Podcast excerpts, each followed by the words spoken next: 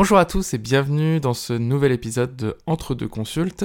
Je voulais commencer cet épisode en vous remerciant pour vos retours sur les précédentes histoires. Ça m'a fait vraiment plaisir et je sens que ça vous a totalement parlé, donc c'était l'objectif, je suis bien content. Aujourd'hui, on va un petit peu moins parler de moi au niveau de cet épisode, on va peut-être un petit peu plus se pencher sur une situation qui m'a fait réfléchir et qui, je l'espère, vous fera vous aussi vous triturer les méninges pour voir un petit peu ce que vous en pensez. C'est un suivi et une situation assez simple, mais avec des codes assez nouveaux. Donc c'est vrai que ça peut permettre à certaines personnes d'affirmer ce que vous ressentez, et à d'autres personnes aussi de réinterroger votre quotidien actuel.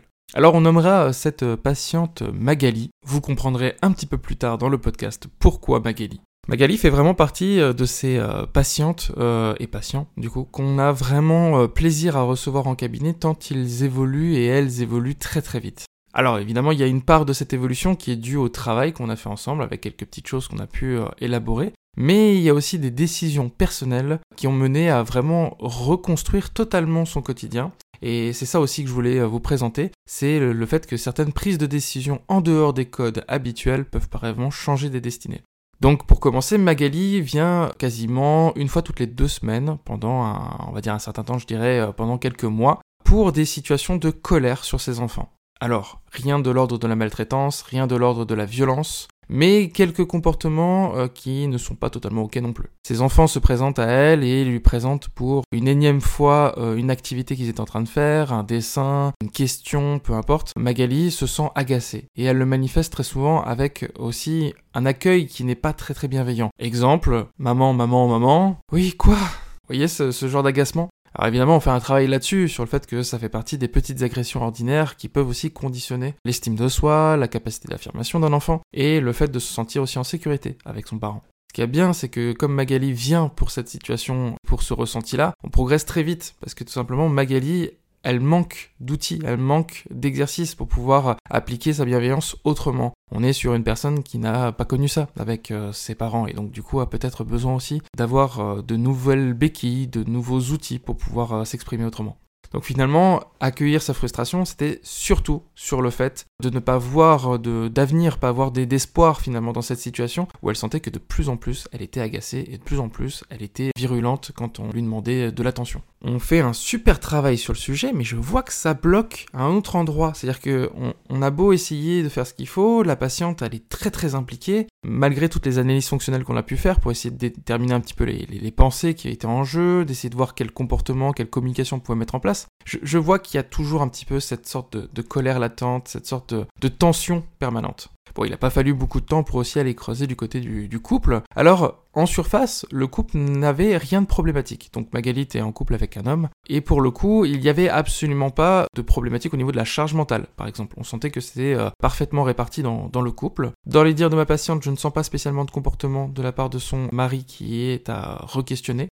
Mais on sent que ça coince, quoi, qu'il y a quelque chose peut-être de l'ordre de la colère qui se joue à cet endroit-là. Alors parfois il faut faire attention au syndrome du stagiaire, je sais pas si vous connaissez, mais il y a des fois où on imagine qu'un employeur en colère, il s'en prend à son employé, qui s'en prend au stagiaire, et le stagiaire s'en prend à son chien en rentrant à la maison. C'est le syndrome du stagiaire, et donc parfois quand on a une colère accumulée, on peut s'en prendre aux personnes les plus vulnérables. Alors justement je voulais voir s'il n'y avait pas eu une sorte de pyramide qui s'était un petit peu créée, dont la finalité c'était le rapport aux enfants. Je propose donc à cette patiente de venir avec son compagnon lors d'une séance. Alors ce n'est pas une thérapie de couple puisque la patiente, je la voyais en individuel, donc je ne pouvais pas avoir la neutralité dans une thérapie de couple, mais par contre son mari pouvait venir en tant qu'aidant. Et donc dans cet espace-là, on discute un petit peu du rythme, de tout ce qui se joue, et vraiment moi je vois un couple qui certes ne sait pas trop communiquer, c'est-à-dire qu'il a un petit peu du mal à se dire les choses, à parler des émotions, à se proposer des solutions, mais quand même un couple qui s'aime, vraiment. On sent de l'amour. Je le sentais aussi quand on parlait des enfants. Et pour avoir un agacement, il y avait quand même beaucoup d'amour. On n'a pas forcément été sur le champ de l'intimité, mais on a été sur plutôt le champ de la tendresse, de la bienveillance, de la communication. À la suite de cette séance, je revois ma patiente seule. On creuse un petit peu plein de pistes différentes pour essayer du coup de s'émanciper un petit peu de cette tension qui se joue peut-être au niveau du couple et qu'elle puisse retrouver un peu son individualité. Vraiment, on travaille sur tous les axes. Je pense qu'on a bossé au moins 10 axes différents au cours de la même séance. Il faut savoir, c'est que quand on propose un axe, c'est souvent dans l'idée de montrer une réalité à laquelle la personne peut non pas adhérer, mais plutôt flexibiliser un petit peu sa vision du couple, sa vision de la relation. Et dans le lot, il y en avait une en particulier qui l'a marqué.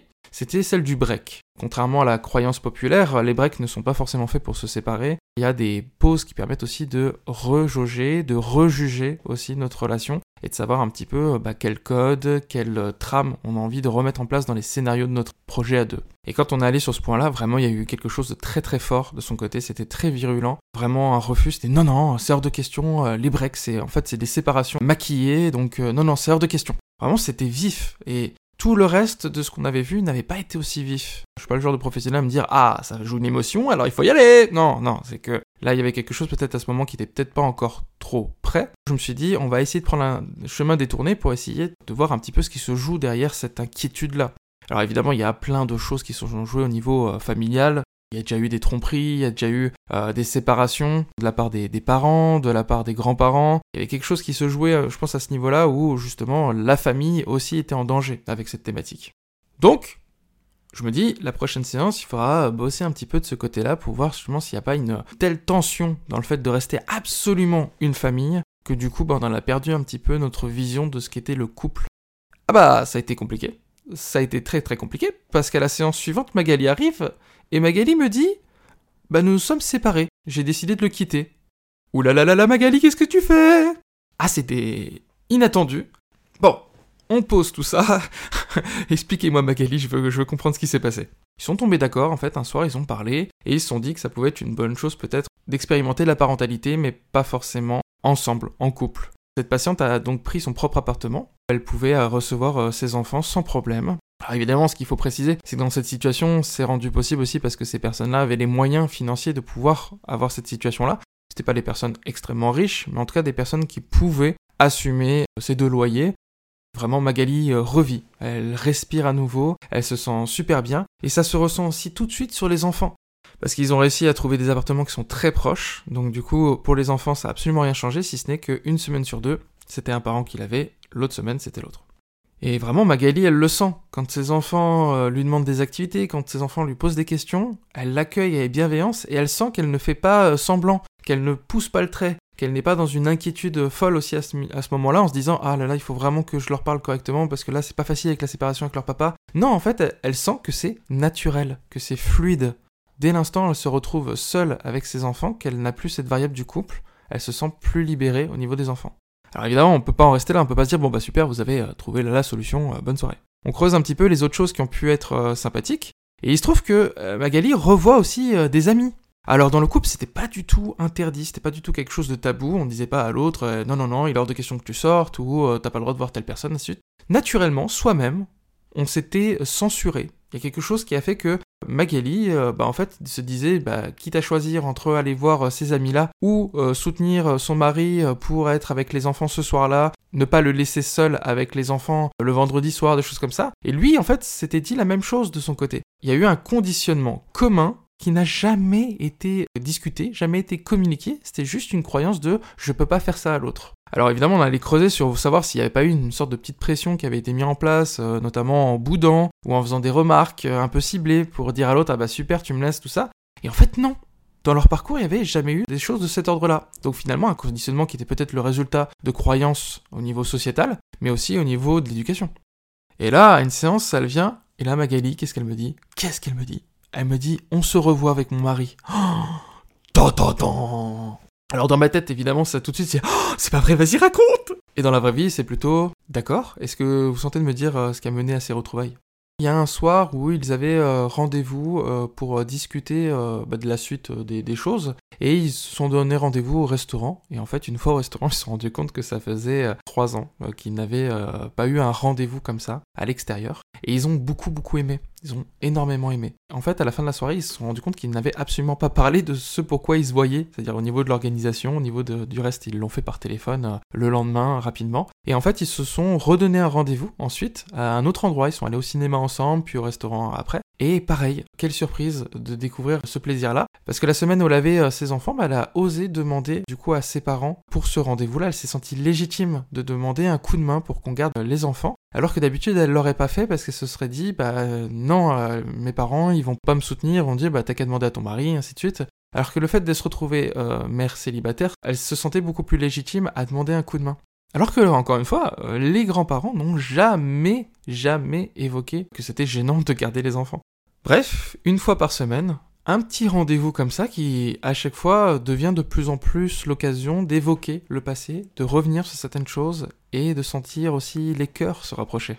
Petit à petit, les corps aussi. Et là, pareil, Magalie, elle m'évoque vraiment des situations intimes avec son mari qui était en passe de devenir son ex-mari. Vraiment des situations intimes de plein de nouveautés. Et il avait même pu évoquer ce mari-là, le fait qu'il avait rencontré quelqu'un, parce que du coup ils étaient séparés. Ils avaient eu plusieurs rendez-vous qui n'avaient absolument rien fait de sexuel avec cette personne, mais que quand il y pensait, en fait, il ne pouvait pas s'empêcher de comparer l'attirance qu'il avait pour cette personne-là et celle qu'il avait pour Magalie. Et ça venait aussi confirmer qu'ils se sentaient extrêmement attirés par Magalie, mais que ça ne se reflétait pas dans leur intimité au quotidien. Et du coup, dans cet espace suspendu, loin des enfants, loin de leur appartement respectif, il y avait quelque chose qui se créait en termes d'intimité qu'ils n'avaient pas connu depuis des années et des années.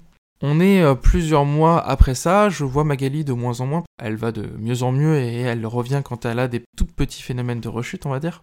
Et en fait, ça a tenu comme ça. C'est-à-dire qu'on aurait pu penser que le fait de se revoir les signe à nouveau tous les deux pour peut-être se retrouver dans la même maison à nouveau.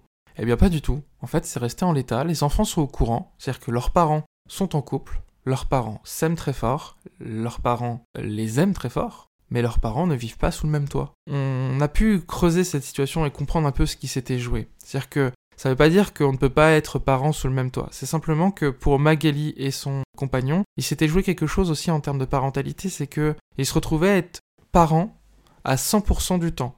Chacun. 100% pour Magalie et 100% pour son compagnon. Résultat, on avait 200% de parentalité. Et finalement, en allant chacun de son côté, on se retrouvait avec une parentalité à 50% pour Magalie et une parentalité à 50% pour son compagnon. Les enfants avaient 100% de parentalité. Cette tension-là permettait d'aller élaborer aussi autre chose dans ces 50% restants, de pouvoir aller voir des amis, de pouvoir se lancer dans des nouveaux projets, notamment artistiques. Magalie a commencé la peinture. Elle a pu vraiment se découvrir sur cet art. Elle a toujours pensé qu'elle était nulle en dessin. Elle me disait qu'elle était pourrite. Je m'en souviens très bien. Je faisais beaucoup rire parce qu'en fait, on sentait que c'était finalement quelque chose qu'elle s'était dit depuis toute petite, qui était toute pourrite. Et enfin, pas du tout. Magalie n'est pas du tout pourrite. Elle fait des super tableaux. Son compagnon, lui, de son côté, s'est mis au sport. Il a pu se réapproprier son corps, et il était complexé depuis plusieurs années sur son poids notamment. Et on sent qu'il ne l'appréhende pas d'une façon esthétique, mais plutôt d'une façon challengeante. Une sorte de petit défi qui se lance de façon hebdomadaire à la salle. Bien évidemment, on peut s'interroger sur pourquoi un couple n'arrive peut-être pas à mettre cette dynamique-là naturellement, même au sein d'un même foyer. Bien évidemment, l'idée, c'est pas de vous dire « Ah, c'est la solution à tout, ne vivez pas sous le même toit ». Bien évidemment, il y a des choses qui mériteront peut-être d'être recadrées au niveau des enfants pour être sûr qu'il y ait une bonne compréhension aussi de la situation. Mais force est de constater que pour ce couple-là, ça avait été la solution. Celle de pouvoir se dire que oui, nous nous aimons, oui, nous voulons vieillir ensemble, mais par contre, rien n'indiquait que nous avions besoin ni l'obligation de partager un espace ensemble, encore plus quand il y avait des rôles qui s'additionnaient comme celui de la parentalité.